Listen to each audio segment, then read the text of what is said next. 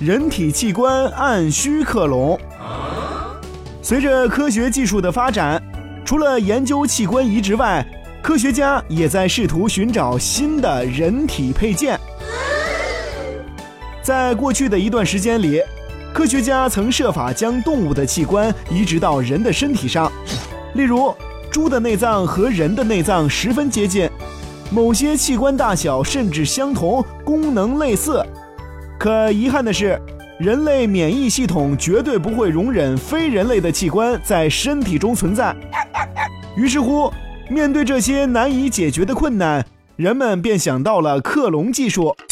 为什么不能通过克隆人体器官来实现按需克隆呢？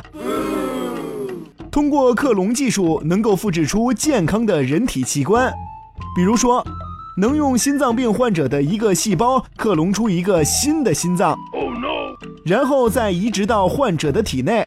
这样的移植，患者不需要通过药物来避免排异反应，因为克隆出来的心脏所用的原材料就来自于他本人。哦。甚至还有一些科学家设想先克隆出没有胳膊、大腿或者头的身体，不要啊！然后让所需的器官在克隆出的身体内发育。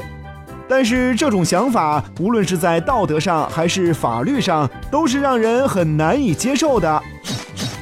不过，随着克隆技术的不断发展，我们可以想象。在未来的某一天，人类很有可能将实现人体器官按需克隆。